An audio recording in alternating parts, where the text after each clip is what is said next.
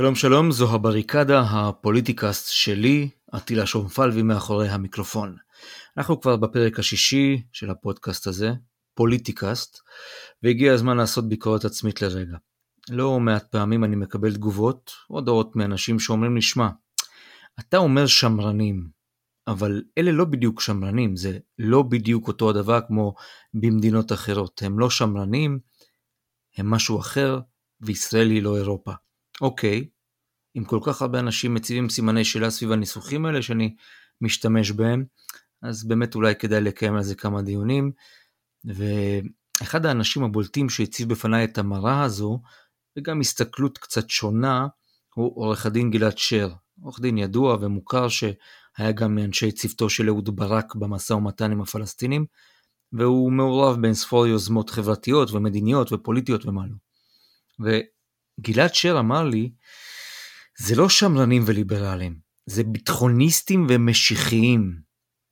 תשמע, גלעד, חוץ מזה שנתת לי בוקס בבטן, גם אולי הערת אותי קצת, כי, כי דהרתי מהר מדי קדימה עם השמרנים והליברלים, בזמן שיכול להיות שהעניינים לא לגמרי יסתדרו על לוח השחמט.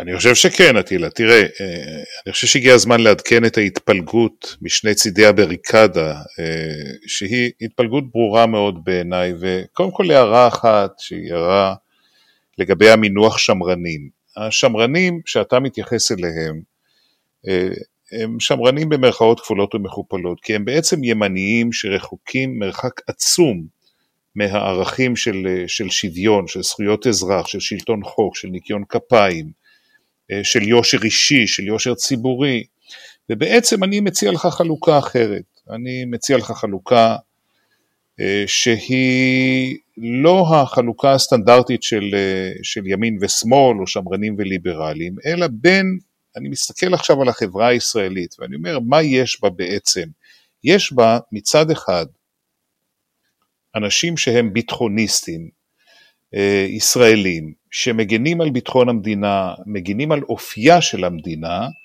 זה מצד אחד. זאת קבוצה שאוהבת את צה"ל, זו קבוצה שתגן אה, בגופה וברוחה על, נאמר, על ערכי מגילת העצמאות. ואתה יכול לשייך אליהם אנשי שמאל ואפילו אנשי ימין.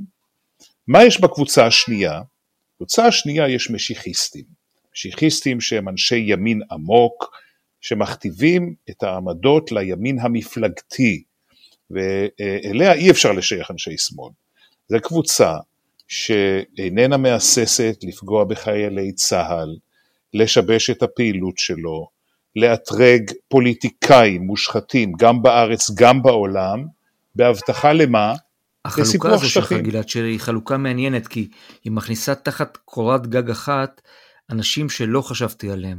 אתה אומר יש שמרנים שאי אפשר לשים אותם בקבוצה, בקבוצה של הריאקציונרים שקוראים לחסל את בית המשפט העליון, לחיסול הפרקליטות, המשטרה, התקשורת. אתה אומר, מי שבעד המדינה הוא נמצא במחנה שמוכן להגן על ביטחון המדינה ועל הדמוקרטיה, וכל השאר שם אה, משיחיסטים?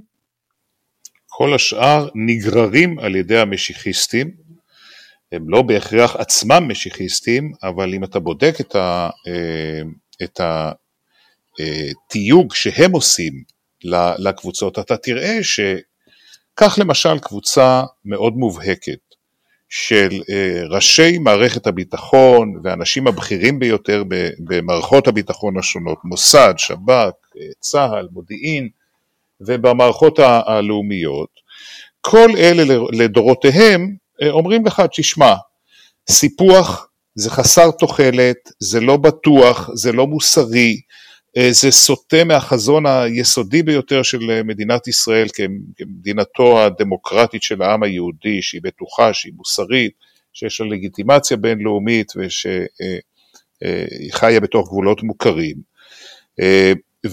והם אומרים לך, אנחנו עם אלפי שנות ניסיון ביטחוני ומדיני במצטבר, מגנים לא רק על, לא רק על הביטחון, ברור שבלי ביטחון לא, לא ייכון שום הסכם ושום חיים לא, לא יקנו כאן, אבל אנחנו אומרים, אנחנו מגינים גם על הערכים ש, אה, שביסודה של מדינת ישראל, ערכי היסוד של מגילת העצמאות, ולאלה קוראים המשיחיסטים והימנים שנגררים בעקבותיהם ומאמצים אותם אל ליבם, שמאל.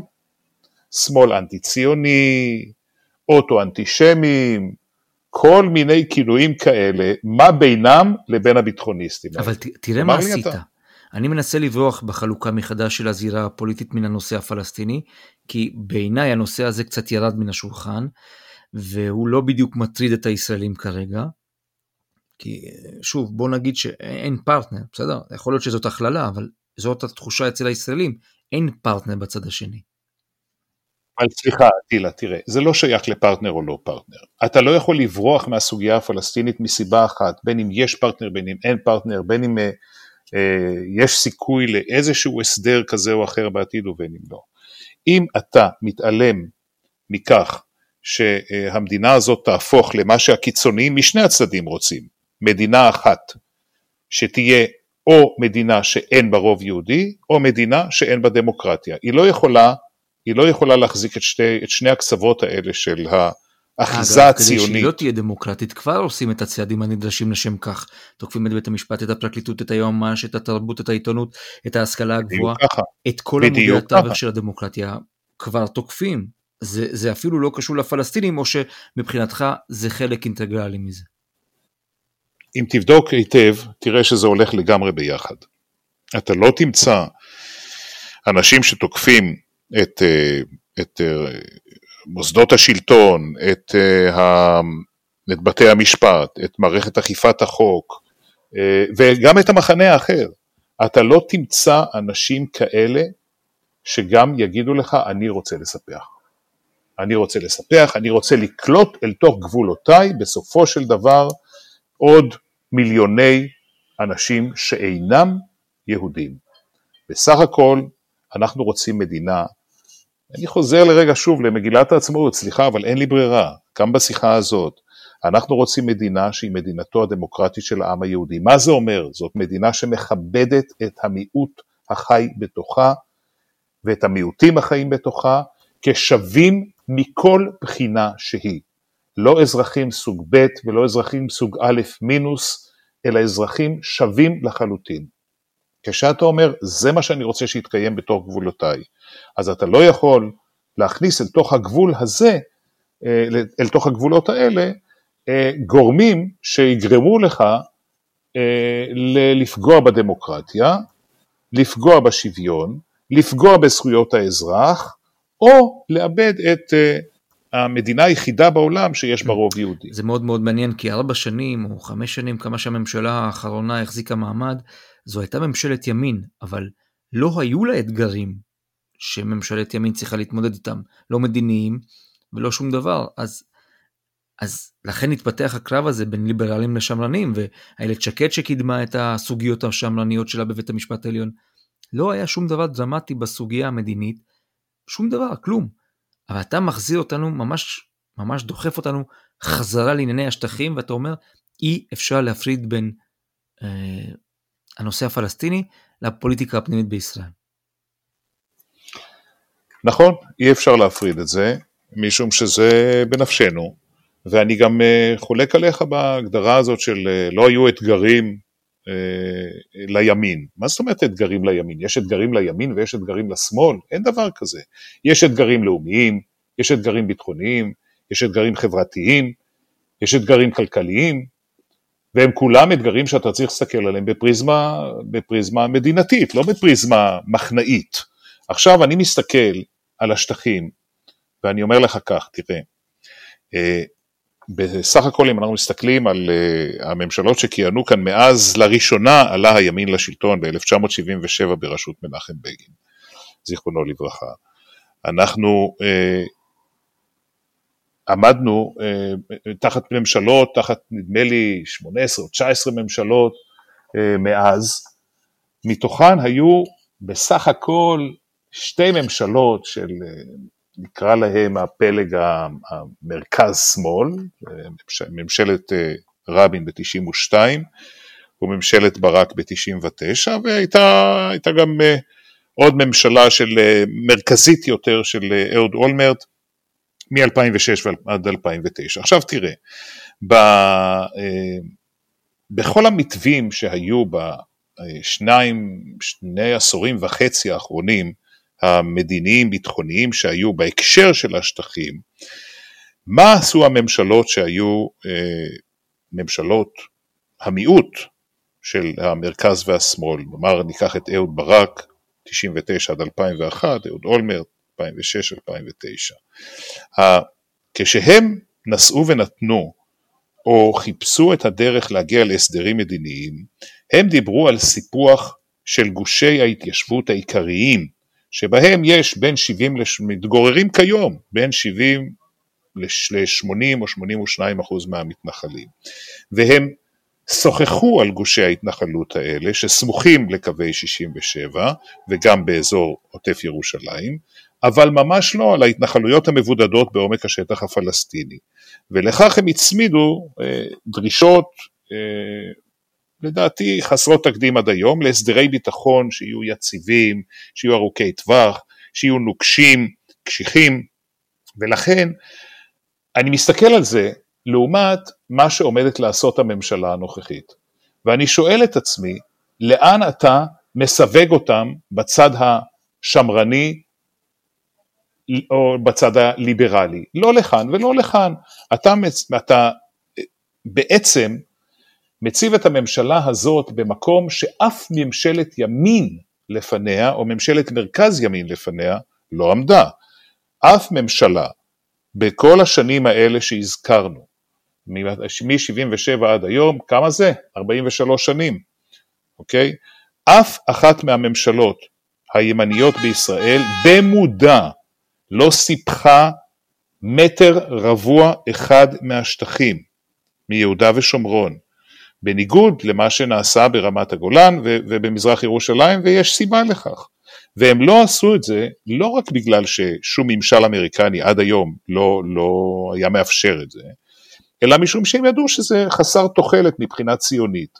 ועכשיו מה שקרה, המגמה שאנחנו היום אה, מזהים מזה כבר כמה שנים, זה שבעצם יש לנו את המשיחיסטים שמושכים אותנו לכיוון הסיפוח הזה, מבלי לשקול שום שיקול שום שיקול של ביטחון לאומי, שאותו שוקלים הביטחוניסטים, וגם בהם יש כמה אה, וכמה אה, קבוצות ימין. אתה מבין גלעד שאתה עושה כאן חלוקה שלא קיימת בשום מקום אחר בעולם, במערב, כלומר במדינות מתוקנות דמוקרטיות אתה לא מחלק את העולם בין ביטחוניסטים ובין משיחיסטים. קודם כל משיחיסטים כן, יש בהרבה מקומות פוליטי? בעולם. אני לא מדבר על מחנה פוליטי. אני לא מדבר על מחנה פוליטי, אני חושב שהחלוקה למחנות פוליטיים במקרה הזה היא קצת, אה, היא קצת מטעה. אני גם לא חושב שיש מדינה אחת בעולם שיש לה בעיות דומות לבעיותיה של מדינת ישראל מבחינת ההצטברות, אה, ההצטברות שלהם גם במציאות הנוכחית וגם ההיסטורית. אבל הדיון שלנו חייב להיות פוליטי, כי נקודת היסוד שלי אומרת כך, מאז 1967 עסקנו כל הזמן בחלוקה הדיכוטומית בין שמאל ובין ימין, בין חלוקת הארץ או אי חלוקת הארץ, או סיפוח כמו שאתה קורא לזה, או כל מיני תוכניות אחרות. אני לא, אני לא קורא, אני קורא לזה בשמו, אתה יודע, סיפוח או החלת ריבונות זה החלת ריבונות זה סוג של מכבסת, מכבסת לא, ביטויים. מה שאני מתכוון לומר זה שכשהנושאים הקרדינליים שעל הפרק, כלומר המאבק של בנימין נתניהו ותומכיו במוסדות השלטון, במערכת אכיפת החוק, בעיתונות, בתרבות, בכל מה שאמור לסמל מדינה מערבית ליברלית, זה לא קשור לפלסטינים בהכרח, זה לא קשור לענייני ביטחון, הרי נתניהו הוא ביטחוניסט, אי אפשר להתבלבל בעניין הזה. מצד שני, בגלל ענייניו האישיים, האינטרסים שלו, הוא הפך לשמרן ריאקציונר שמוכן לשרוף הכל על מנת להציל את עצמו. ולדבר הזה יש להקת מעודדות שנמצאת איתו באש ובמים. אני חולק עליך בעניין התעדוף של הביטחון הלאומי על פני אינטרסים אחרים, גם אצל נתניהו. אני חושב, אה, ואני מניח שגם אתה, שישראל צריכה לפעול אך ורק על פי האינטרס הלאומי שלה. גם הביטחון הלאומי והביטחון הלאומי במובנו הרחב, שכולל גם את החברה והכלכלה והלכידות הסוציו-אקונומית במדינת ישראל וכדומה. ואני חושב שחלה תזוזה מאוד מאוד ברורה כלפי הקו המשיחיסטי, אתה יכול לקרוא לו גם, אתה יודע, לאו דווקא משיחיסטי יהודי, אלא גם אה, משיחיסטי אוונגליסטי. אה, אבל חלה תזוזה ותעדוף של הקו הזה על פני השיקול האמיתי של הביטחון הלאומי. אני אתן לך דוגמה למה זה נוגע ל... למה השטחים כל כך אה, רלוונטיים לנושא הזה, משום שאתה שואל את עצמך, תגיד לי, ביטחונית עכשיו, האם ההתנחלויות תורמות לביטחון המדינה או שמא הן אה, מכבידות עליו, והן תורמות להקצנה ולאלימות ולעצימות גדולה יותר של החיכוך אה, בין הצדדים. אז תראה, אתה מסתכל על יהודה ושומרון, כבר כיום מושקעים בהם כוחות עצומים של הצבא, של צה"ל, בהגנה על ההתנחלויות, בהגנה על צירי תנועה, אין לזה שום יחס נורמלי בין, בין מה שיש שם לבין האמצעים שמושקעים היום אה, מול החזית הצפונית הרבה יותר מסוכנת, או מול עזה, והמחיר שאנחנו משלמים כציבור, כישראלים שחיים במדינה הזאת, זה שהצבא כמובן מתאמן פחות ומוכן פחות לעימות צבאי, אה, גם עימות רב-זירתי, ושה... ואנחנו יודעים, ואת זה יגיד לך כל איש מודיעין אה, מנוסה, הלוחמה בטרור ביהודה ושומרון לא נסמכת על ההתנחלויות, היא נשענת על מודיעין, היא נשענת על שליטה בשטח, במעטפת של השטח, על חופש פעולה מבצעי ועל עוד, ועל עוד גורמים נוספים. ועכשיו השאלה היא, האם הסיפוח של ההתנחלויות האלה, העומד לפתחנו החל מעוד חודש, על פי תוכנית טראמפ, האם הוא תורם או לביטחון הלאומי או פוגע בו. ואני אומר לך שזה פוגע, ואני לא מדבר רק בשם עצמי, אלא בשם אותם ביטחוניסטים, אותם אנשים שהזכרתי קודם וגם אחרים, שמסתכלים באמת על המשמעויות של סיפוח כזה, ואומרים, סליחה, גם ראש הממשלה שאתה מציג אותו כאדם שהביטחון הלאומי בראש מעייניו, אני שואל אותך, האם לדעתך אה, אין כאן היגררות שלו אה, ימינה מכפי שהוא היה רוצה לצורך הביטחון הלאומי, כדי לספק אינטרסים אחרים, משיחיסטים, ימניים, שבאים על חשבון הביטחון הלאומי. כי התוצאות של סיפוח כזה, יש מי שמצביע על, אה, על תוצאות הרות אסון. אני לא אפרט, כן, כי זה לא נושא שיחתנו. כן, ויש מי שיאמרו שנתניהו מאמין בהזדמנות הנדירה שנוצרה בגלל היחסים המיוחדים שלו עם הבית הלבן. אז אה, לקראת סיום, אני חוזר למינוחים שאתה עצמך טבעת, משיחיסטים מול ביטחוניסטים. אני, אני מודה שקשה לי קצת לקטלג הרבה אנשי ימין בתוך המחנה הזה של המשיחיסטים, כי אם אתה קורא למישהו משיחיסט, הרי זה, זה, זה חזק מאוד, זה עוצמתי מאוד, זה כמו להגיד על מישהו שהוא נוער הגבעות. אז אני אחדד את הטענה. הטענה שלי היא שהמשיחיסטים מהימין העמוק מכתיבים את העמדות לימין המפלגתי. זו טענתי ב... גלעד שי, נסתפק בדברים האלה. תודה רבה. משיחיסטים וביטחוניסטים.